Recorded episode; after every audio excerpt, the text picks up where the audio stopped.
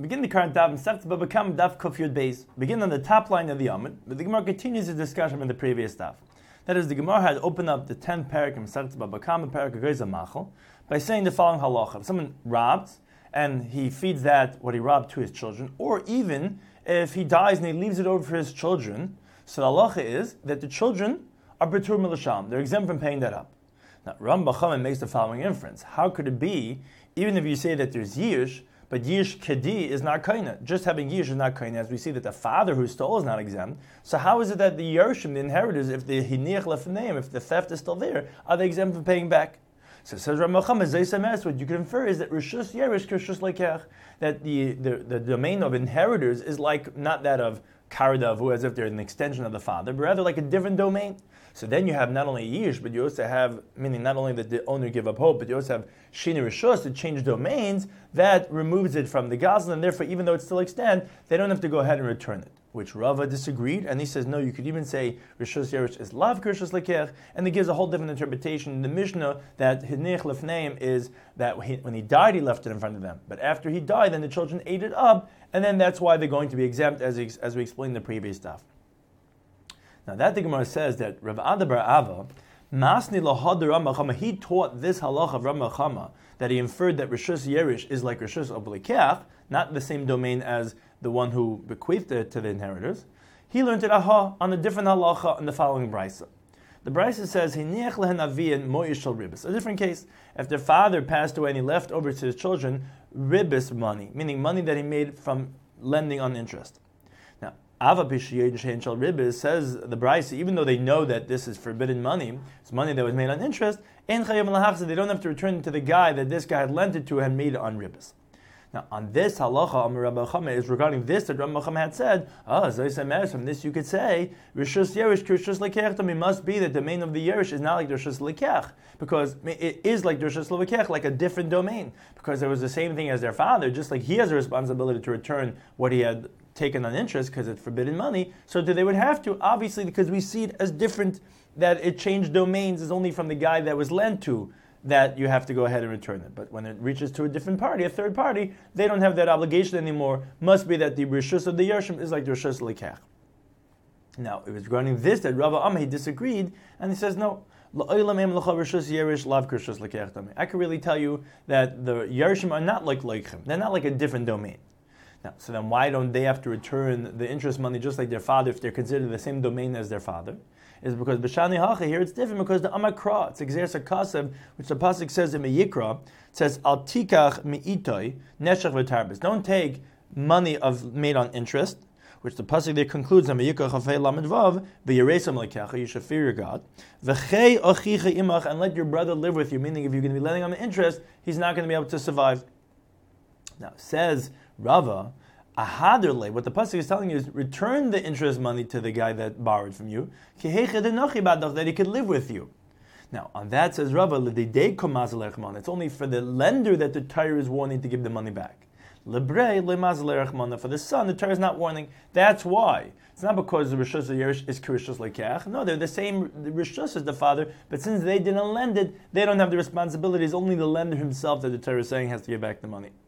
Now that explains the Gemara that man the masni law, the one who learned Rabbi B'chamas halacha abraisa, which is like the way Rav Adabahava had learned it. So Koshken Masnitin, for sure he would learn Ram Machamas inference in the halacha of our Mishnah, as we said in the previous daf, because there, in, essentially in the halacha of our Mishnah, there is no other reason to exempt the Yarshim from giving back the stolen money besides the reason of because Roshus Yerish is like the Roshus Lekech, because besides the fact that there's Yish, that wouldn't allow them to hold on to it like the father can. It's only because additionally now it changed domains, that's why because actually the only other way you could interpret the halacha of our Mishnah is if you start making chesur mechsters, that there are words missing, which is how Rava does it, which he says that, oh, it doesn't really mean hinich lefneim, it means hinich lefneim, and, but now the gzela is not here anymore because they ate it, that's when patur milashalim. But if you don't add on any words, then it sounds like that the gzela is still around. So therefore, how can you understand that the Yershim are exempt? Must be, is like Yershus Lekech. So if you say Rami Bachamis halacha in the Bryce of Bishur, you say it in the Mishnah. Now, however, man the masnitin, according to those, as we said in the previous stuff, that learned his halacha on the halacha of our Mishnah, avala brisa, but we could say that in halacha the brisa that he says that you don't have to return the ribis, actually, Rama Bachama Kurava Masnil. Actually, you could say that Ram Bachama was like Rava, not like, in other words, that the halacha, the brisa could be, Ram Bachama would agree to Rava that it's because of the reason of the pasuk. That the pasuk says that it's only that the father who lend the money has to give back the money, but the inheritors don't have to. That's the reason the brisa. In other words, maybe Ram Bachama would agree to that. It's only in the Mishnah that really is no other way to interpret unless you start changing words. That Ram Bachama wasn't nachas to, wasn't agreeable to. But in the halacha the price, maybe he would agree to Rava that the reason would not be inferentially because it's kishus lekech, it's because it's a custom that only the father has to and not the yarshin. Continuing on these halachas, Taraban learn the brisa. Someone robs and feeds what he stole to his children, Petur milasham, meaning then the father is dead, the yarshim are exempt, although they're the ones that consumed it. Now, he hinich lefneim, but if he left it, left it in front of them, so then Gedolim Chayav Lashal, if they're adults, these inheritors, then they have to pay this back, what's still around, to the victim, which as Rashi points out, according to Rambacham, you have to say that this is talking before years, because if it's after years, then he would explain the Allah of our Mishnah that even if it's still around, even if they're adults, it doesn't make a difference because you have years and Rishus. So obviously you would have to be saying that it's talking about before years. Whereas because according to the other interpretation, that of Rava, that's not difficult. Actually, he learns the whole halacha of the Mishnah that they're exempt only if it was already eaten. But if it's around, then you would have to go ahead and pay that back. But that's only if they're adults. Ketanim betur. But if they're minors, then they're exempt from paying it back, even though it's still around. The reason being is because they're not people that you could take to court, even if it's around because even though it's here, but you're, you're not able to go ahead and claim it from them and collect from them, as the Gemara will shortly explain, because this Tana is like Sumchis, who holds that minors are exempt from being able to claim from them anything in court, even though the stolen money is right there. Now, moreover, says the Raisa, even though we said that by adults they have to pay if it's still around, but vim amru but if the adult children say, we don't know the calculations our father had with you. In other words, maybe our father paid you up with money, although this is your stolen object, but maybe he paid you back away with money. So then, Peturim, then if they make such a claim, they're going to be exempt. But Gemara asks, B'shum the army ain't on the Yodim Peturim, what? Because they say we don't know, then they're going to be exempt? In other words, since they know that this is for sure the stolen object that their father stole, then you have what's called halacha bari v'shema. The victim says, This is for sure what's owed to me. And they're saying, Maybe. The halacha that is always bari adif. The definite claim is the better one. So why have to say we don't know? Maybe our father already had this with you in court and he paid you monetarily. Why would that exempt it? So rather, Amar Ravi says, No and this is what the words of the Bryce are saying. Gedolim amru that if the adults say that although the words are ain on Yudain, they're saying, what, ain on Yudain, we don't know? It's really saying that rhetorical, meaning we do know. We know the calculations our father had with you. And that is midi. And he didn't leave over anything of yours by him, and he paid you back already. Although this is what he stole from you, he already paid you back in money then if they made such a claim, then even by adult children they would be patur they'd be exempt because that's a, that's a valid claim to say that their father already paid up. Tiny in a different brisa.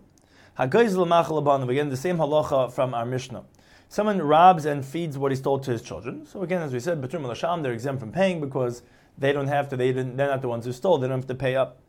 Now, but if he left it in front of them, and then he died, and then after he died, then they ate it up, then ben gedol and ben chayav. And then whether they're adults or minors, then they do have to pay that back to the victim, to the original guy who was stolen from.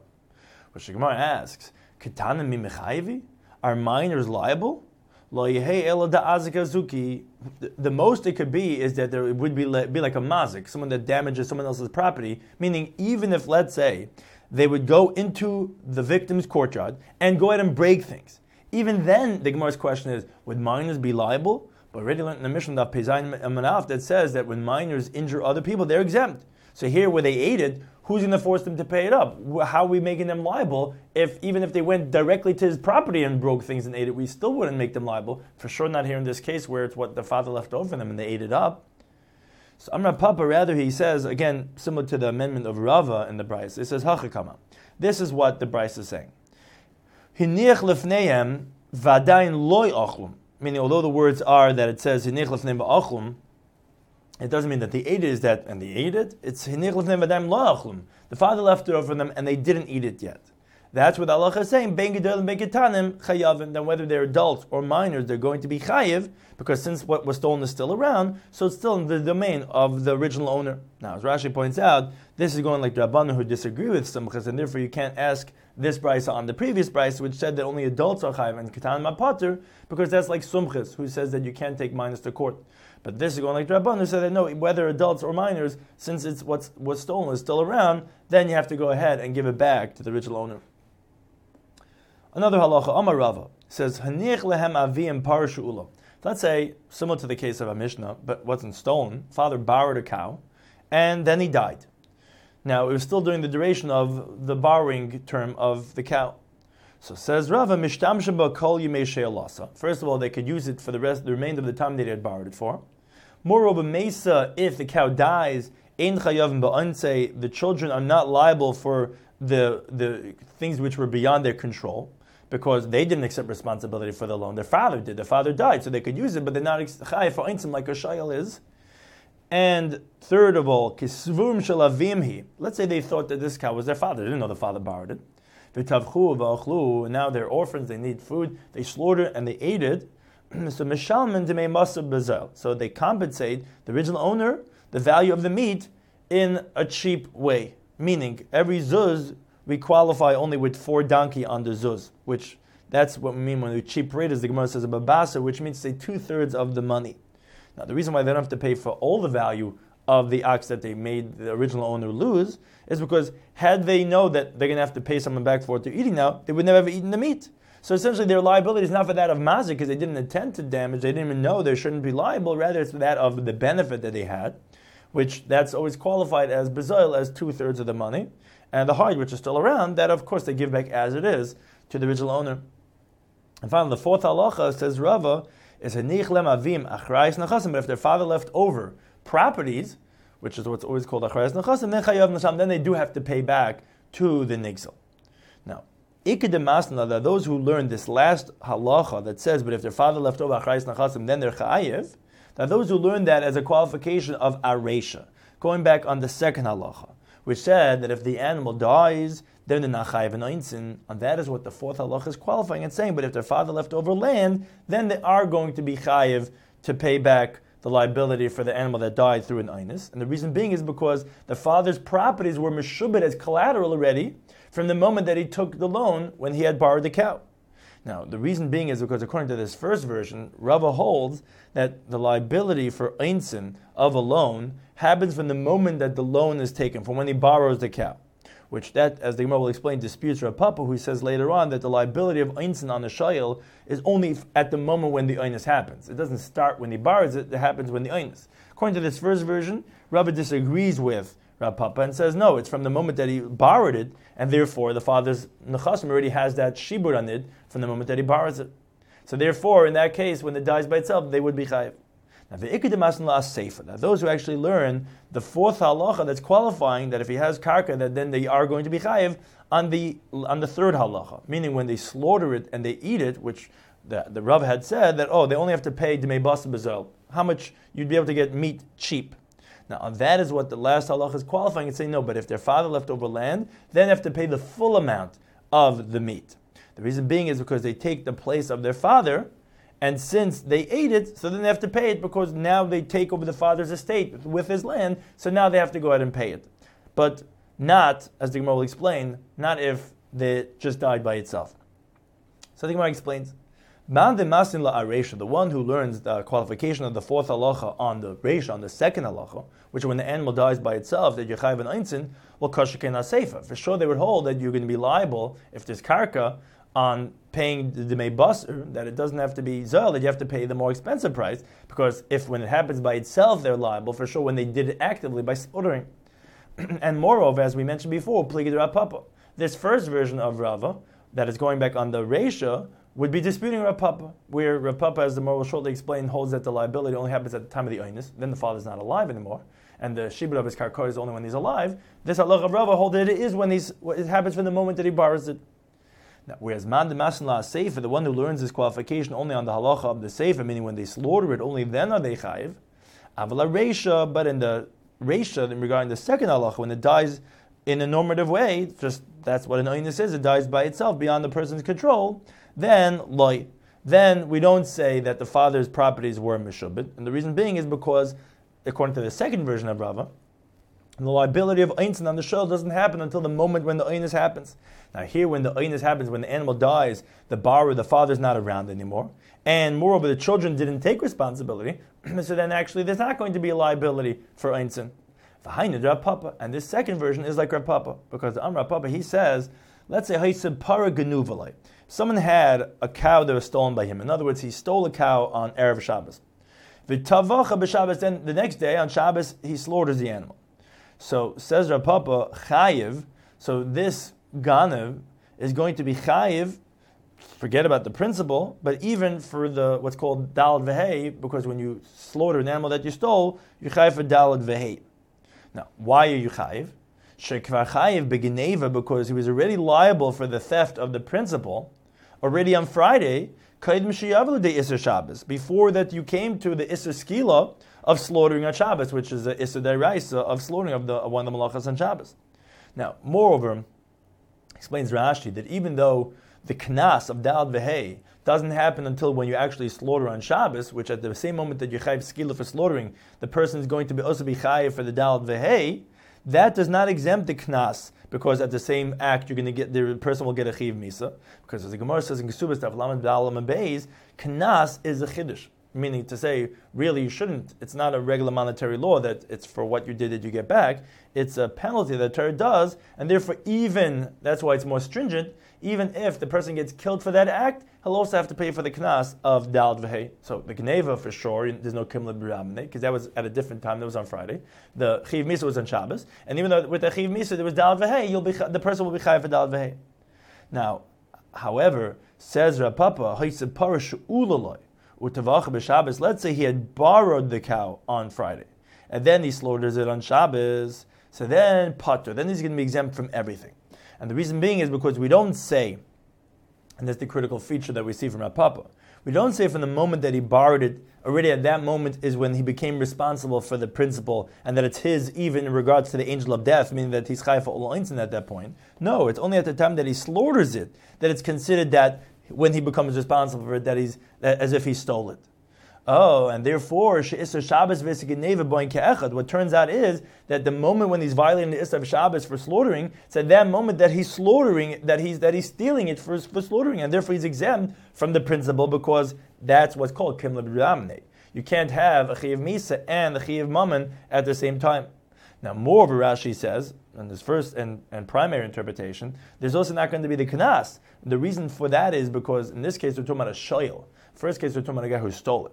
The halacha is that the halacha of kefil or dal vehei only applies either by someone who steals from the, uh, an owner or by a shemechinam who is watching for free who wants to exempt himself with what's called toin tainas ganav. He's making a claim saying, oh, I'm put by gneva veda. It was actually stolen from me. And it turns out he was actually lying and he swore falsely to that effect. But by a shayel, a bar, which the case we're talking about, or even a nice sachar, a seich, a guy who's getting paid to watch, or a guy who's renting, there, they can never exempt themselves with turn time because there actually would be chayiv it was stolen anyway. So what's the claim that it was stolen? And therefore, they wouldn't be careful, as the Gemara says many times, as in, for example, Dabnun Zayin Mabez, that says no. If you say B'Shem Echinim when it's contrasting, where he could pay kefil in contrast to Shem because he can never have the payment of kefil because he doesn't have the exemption of Tani Tanis Ganav, and hence there is no liability for Dal because by Shoyal, anyways, there's no Tani Tanis Ganav. And moreover, there's not going to be chayiv even for the Karen, for the principal, because at the moment when he slaughters it on Shabbos, when he's chayiv the Isaf and Skila, then at that same moment is when the chayiv Geneva comes, because again, Rav Papa holds, which like the second version of Rava, that it's the liability for einsin is only at the moment when the Einus happens, which in this case is when he slaughters it, when he destroys it, not at the time when he borrowed it, and therefore, in that case, the children would not be chayiv in the second halacha of Rava, which is when it dies by itself. It's only when the third case, which when he slaughters it, that's a case where then they're doing it actively. That's when, if the father left over achayis that then the children would be chayiv. Now the Gemara continues with halachas relating to the halacha of our Mishnah.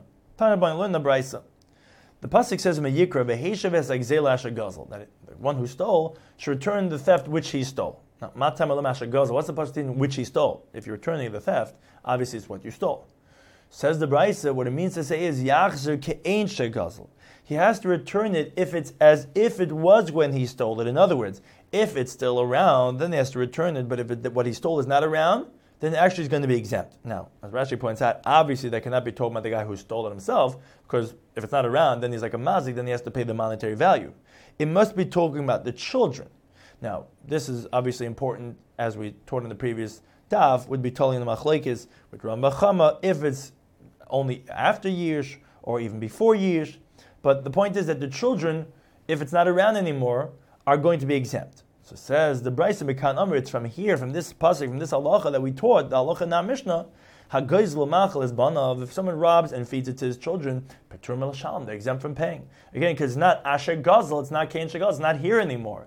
And that again, halach only applies an exemption to the children, either because of what you have is yish and shin rishus, or because it's not around anymore. But the, the, the, the objective of this halach is telling us that there's an exemption for the children.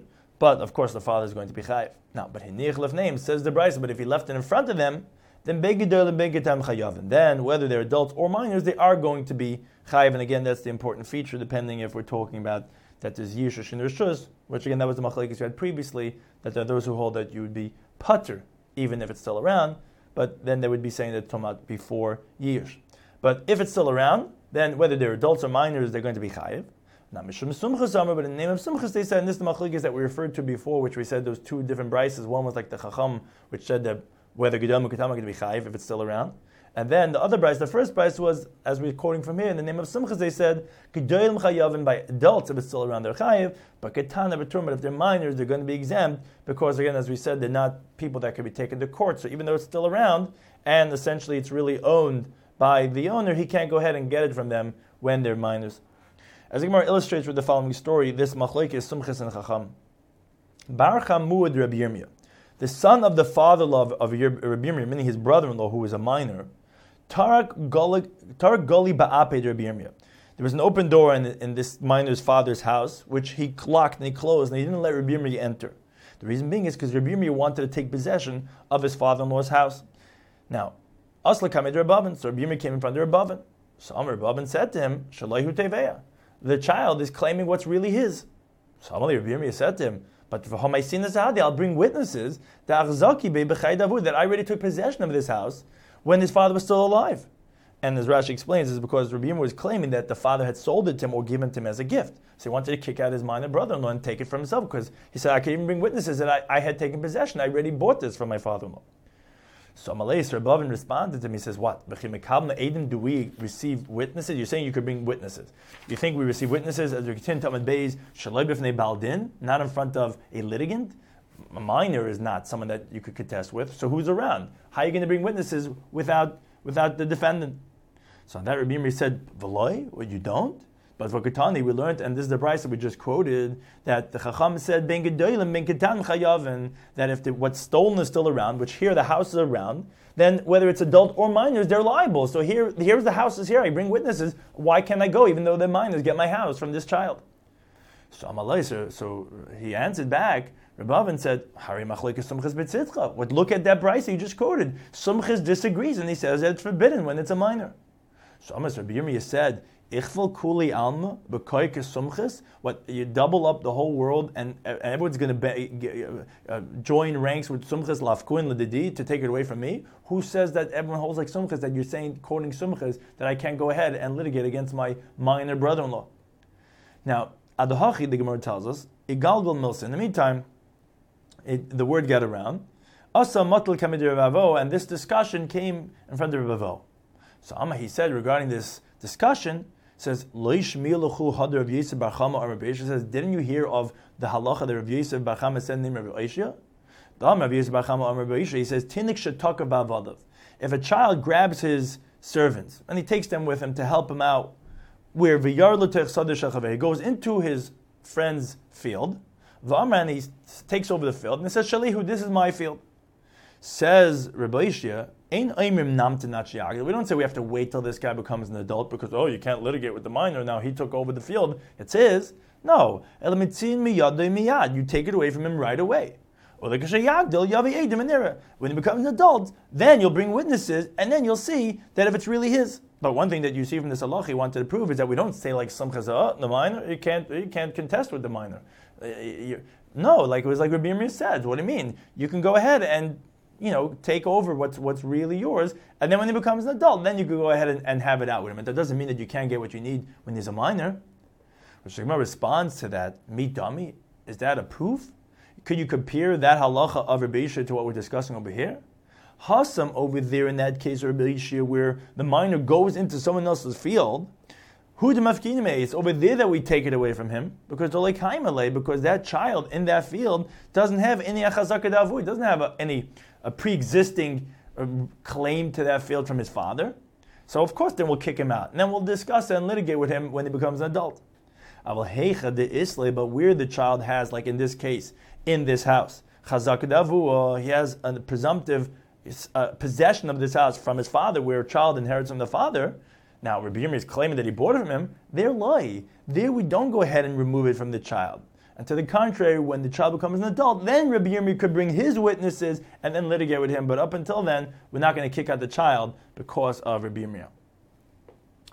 Now the Gemara continues related discussions. Omer of Asher says Mekablin Eidim Shaloi B'fnei Baldin, which was related to this discussion they had before, which he responded Rabbi and says, "What do you think we receive witnesses not in front of the Baldin?" So it's regarding that halacha. Rav Ashi said that we receive witnesses not in front of the, the, the, the, the other the other party, which Toi Bar Yechon wondered. Is that really true? Do you really accept witnesses not in front of the other litigant? How could he's not going to defend himself? How could you say that you bring witnesses without the other party there? So the Gemara says, that actually Rabbi Yisrael had received in tradition from Rabbi Yechanan that how to interpret this halacha of Rav That actually it has to be talking about not in a regular case, because of course a regular case the other party has to be there. Rather, it's talking about either kagan Shalayahu Chayla, either where the claimant the plaintiff was ill himself, and therefore, if he doesn't get this done right now, he's not going to have any other opportunity. So therefore, if he could bring in witnesses, you got to do it now. Or actually, the witnesses that he wanted to bring, they themselves are ill and they're in danger of dying. And therefore, if he doesn't bring them now, even though the other party's not there, then when's he ever going to be able to bring them? Or if the witnesses had to leave, they had to catch a plane, they're going overseas, and they never, who knows if they're ever going to come back. And additionally, this last criterion is the other variable is that they had sent for the other party and he didn't come. So if they sent for him and he didn't come, and it's one of these three things where you got to do it now because then the halacha is where that's where Rav Ashi said that, that he could bring the witnesses even though the other party is not there. But of course, regular you have to have the other party there. Again, also Amar Rav Yehuda Amar Shmuel. He says the same halacha. You, you accept witnesses even without the other party there. On that Amra Ukva, he also has to qualify this. He says, For me, it was explained in the name of Shmuel that, of course, it's not in general. General, you need the other party there. But what he was when, when did he say this halacha was kugun de bedine if they had already opened up the court case. And they sent for the other party and doesn't come, that's when you could go ahead and bring witnesses even though he's not there. But if he didn't, if they didn't open up the court case yet, then matzi amali, then actually the other party could say, ah, "No, ah, anola bezna gadol azilna." I want to go to the great court of the Sanhedrin in Eretz Yisrael, and therefore then you can't force him, you can't bring witnesses without him, without him being present. Now that the Gemara asks, if that's the case, then kipaschule, then why? If you say the reason why when you don't open up is because you could say, I want to go to the, to, the, to Eretz Yisrael to court, then you can't have witnesses without him in absentee, then kipaschule, then even when you did open up the court case, he should still be able to say to the other party, the beznagodla azil, I want to go to the great court, which has a higher standard. I want to go to the Supreme Court. And they could do that. So what's the difference if you opened it or you didn't start the court case yet? On that, Amravina explains there's one more variable is Kagun Denokat, is Torah, where the other party is holding Diska, a, a letters mibazn hagadlo from the Supreme Court in Eretz Yisrael, who are actually saying that you can force him to go to court in Babel where you are. So therefore, if they already opened up the court case, then he can't say he wants to go there because they already have letters from the Supreme Court saying we could do it over here. And if then you can bring witnesses even if he's not coming in absentee. But if you didn't start it yet, even with the letters, then you could still say, no, I want to go to the Supreme Court, and then you can't force him to bring witnesses in absentee. Related to halacha, Rav Mekaiman es hashtar. He says that you could validate a document. Also, shalom b'fnei baldin. Previously, we told about receiving witnesses. So here he says a related concept, which is not witnesses themselves, but a document that the witnesses are signed on. You could validate that document even if the other party is not there. In other words, so if let's say you have witnesses that are signed on a document that they wanted to travel overseas now, so the lender could bring them to court and they testify regarding what they had signed on that document, which was from five years ago, let's say when the loan had happened. And now when they verify that it's true, that it's their signatures, then the court writes underneath that that we, the court, were assembly of three people, and the, the, the, these two witnesses came and verified that these are their signatures, and therefore we validate and we say that this is a valid document. So you could do that even if the other party is not there. But Rabbi Yechanan, he disagrees. He says, no, you cannot validate a document if the other party is not there, again, because he might be able to have something to say, which is very important for the, the verification or not of this document. Now, Amalei of Sheshas Rabbi Yisrael Ravo, he says, Asberloch time Rabbi Yechanan. So I'll explain to you the reason Rabbi Yechanan why I hold you can't even just validate a document without the other party there. Because Amakra, the pasuk says a, a, similar halacha, which Rabbi Yechon is comparing, says in the pasuk in Shemais regarding a shar that's a mazik that it gores with its, with its horns. So it says that if it does it three times, v'huad bib then then it becomes a mood because you warned the owners of Elishim and they didn't watch the ox. Now it's going to go from Chatzi Nezik to Nezik Shalom. So Amr Torah, what the Torah is saying is, Yave Bal Hashar v'Yamad Al Shari. Let the owner of the ox be present there when his ox is being prosecuted, which means to say that when there's a court case relating to somebody else, he has to be present when you want to go ahead and be Huad, which is Adim, Bevalav, he has to be present when you're being witnesses against him, and therefore he compares it to all other areas halacha. Also, even when you're just validating a document, when you want to verify witnesses, you need to have the other party there. Now, Amar Rabba, Rabba says Hilchas Halacha actually is Mekaimin Sashtar Shaloi B'fnei Then you actually could verify a document even if the other party is not there. Where it's again, it's not similar necessarily to the case of Shar Hamud. That might be different. That then he has to be there. But regarding verifying a document, he doesn't have to be there. And moreover, says Rabba Vafilo Aimid even if that other party is standing, with vitzavach, and he's screaming that don't verify this document because it's a forgery, and even though this, these two guys are, are testifying that this is our signatures and it's valid, we're not concerned for what he's screaming about.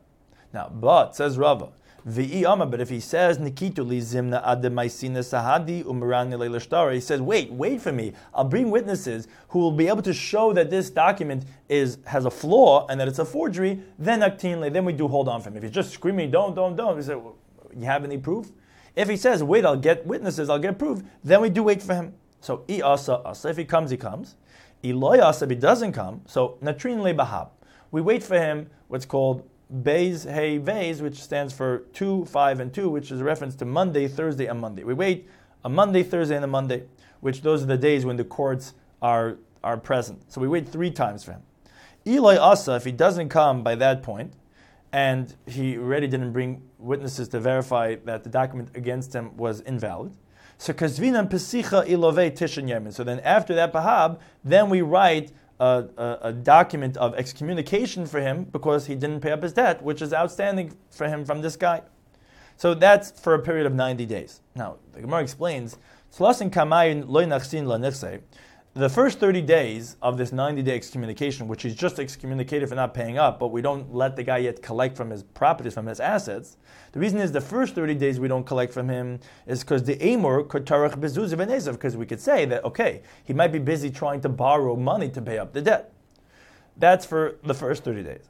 The, the middle 30 days of the 90 days, we also don't allow the, the lender to go ahead and collect from the guy's assets yet. Because the aimer, because we could say, okay, maybe he couldn't find enough money to, to borrow, to collect, to pay up his debt.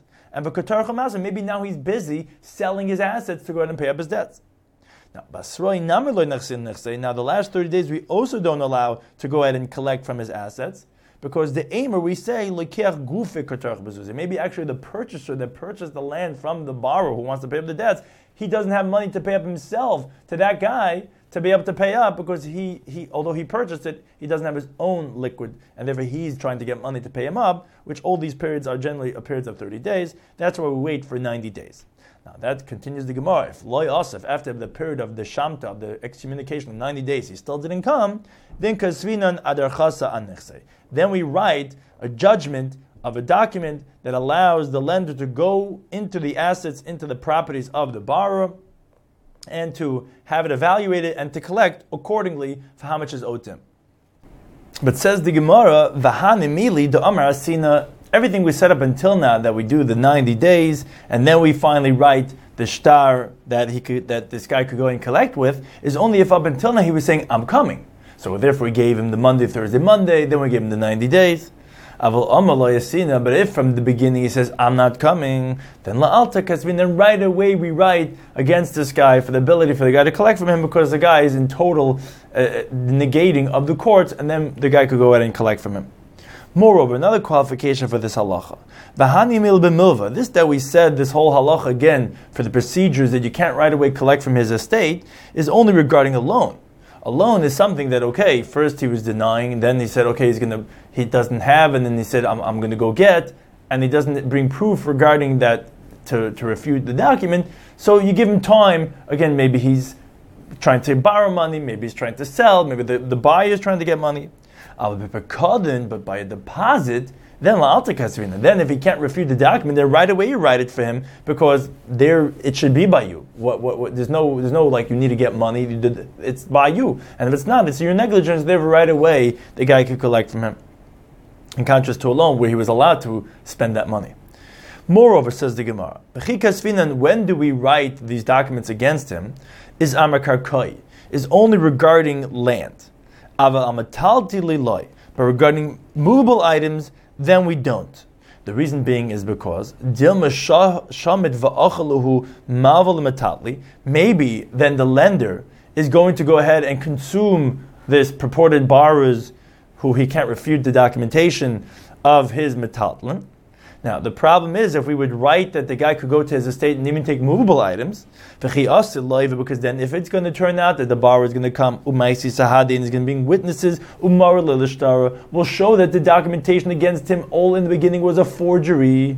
Now, the problem is, problem is, now he's not going to have anywhere to go back get his stuff back because movable stuff, food and stuff could be consumed and used up. Land is the one thing that says the Gemara that we allow this guy to collect from. We give him documentation, you could take over his properties, but not movable things, because then if he's going to one day prove that your documentation was wrong, then he's not going to have where to get his stuff back from.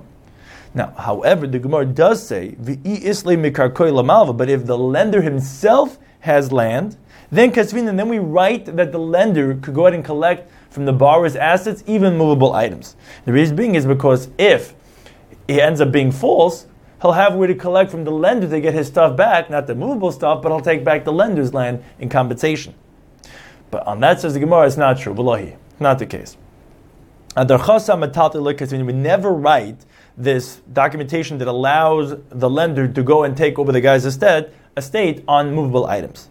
Why? Because avagav the isle mekarkoi, even if the lender has his own land, chashina we're concerned that maybe the land of the lender will get ruined and will be diminished from its value. So maybe now at the time he's like, okay, I want to collect thousand dollars. This guy owes me, and he's not bringing, he's, he's not defending himself. They, want to write him a documentation after 90 days to go in. You can't take movable items because even though he has himself land of thousand dollars, say, hey, if I'm wrong, the guy will take my land. Not true because the land might go down to 500, and he would have already consumed thousand dollars worth of that guy's, and this guy's going to lose. So to prevent that, we never let the lender, the creditor, to collect from that defendant's movable things only from his land. Moreover, says the Gemara, when we do write this, uh, this collection uh, uh, uh, uh documentation that allows him to take from that guy's estate, we notify the, the debtor, the borrower, that he's going to go ahead and go into your estate and take stuff. Now, says the Gemara, this that we have to notify him first is only if he's nearby. But if it's far, we, the court, are not responsible to have to notify him to say that you should just know that your lender is going to your estate and taking stuff. Now, however, says the Gemara, but let's say he's far, but they could crave him, but he has relatives, or inami, or ikashayarta de azli hasim. There are caravans that go and come from the place where he is, although he's distant. Then mishahinan le Then we do wait two months of the year ad azla until the caravans go and come back, which is because then we do give him time. Because if we're notifying him, then he might come to take care of the needs because he's going to hear this guy's come to take his stuff away. So then we give him 12 months because then maybe the, the relatives or the caravans will make it there. Meaning us, the courts, we're not going to go if he's far. But if there's relatives or if there's caravans, then we do wait two, 12 months. As the Gemara says, like we actually find there was such an incident with Ravina that Shahol Mar'acha Tresa he made Mar'acha, was this guy's name, who had a claim against his friend and the bar was not in the city, he made him wait 12 months until the caravans went and came back from Beichazoi, which could notify the borrower, and then giving him enough time to come back. Then after 12 months, then they go ahead and collect. No, that the Gemara actually says of Lahi. It's actually not the case. You actually don't have to wait 12 months to have the relatives of the caravans notify the guy. If he's far, he's far, we don't have to notify him and we can go right away. Now, Hassan, but actually there in that incident with Ravina, Mar'acha was an Inish Alimahava. He was a strong arm type of an individual, and that is Adarchas Liyadi. The moment he gets this Adarchasa, which is this document that allows him to take away all the guy's stuff, Lahava Efshalafukim, we would never be able to get the stuff away from him and therefore by him we had to make we, we he made him wait 12 months so that it shouldn't be something inappropriate. But over here, meaning in general, we actually don't wait 12 months. Ella, rather, rather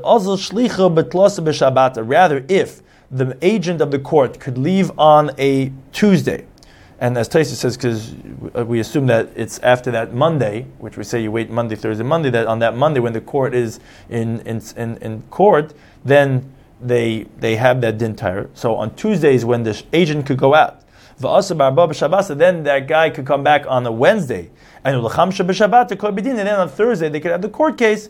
Again, because on Mondays and Thursdays is when the courts are around, as Ezra was masakin, as we brought on the pay bays and Meruba, only then would we go ahead and send someone. But if it's anything longer than that, we're not waiting 12 months. That incident with Ravina was different. That was because it was a very difficult person. If we would write it, we would never get it back from him.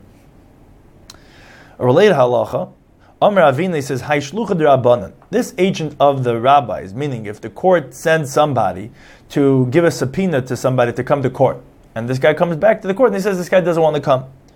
Says Ravina Mehamnin We believe him like two witnesses, and that is he doesn't lie in the court, and therefore we can go ahead and execute based on that, which is, says the Gemara, That's only for the first halacha, which is the excommunication, which is for the first 90 days psicha, but to write a documentation of excommunication, meaning it's only for the actual excommunication, but to write a document of excommunication. Now, the significance of that is because when you want to permit somebody from his shamta, you don't permit the excommunication until he gives a zuzah, a coin, to pay for the services of the sefer of the, of the court scribe.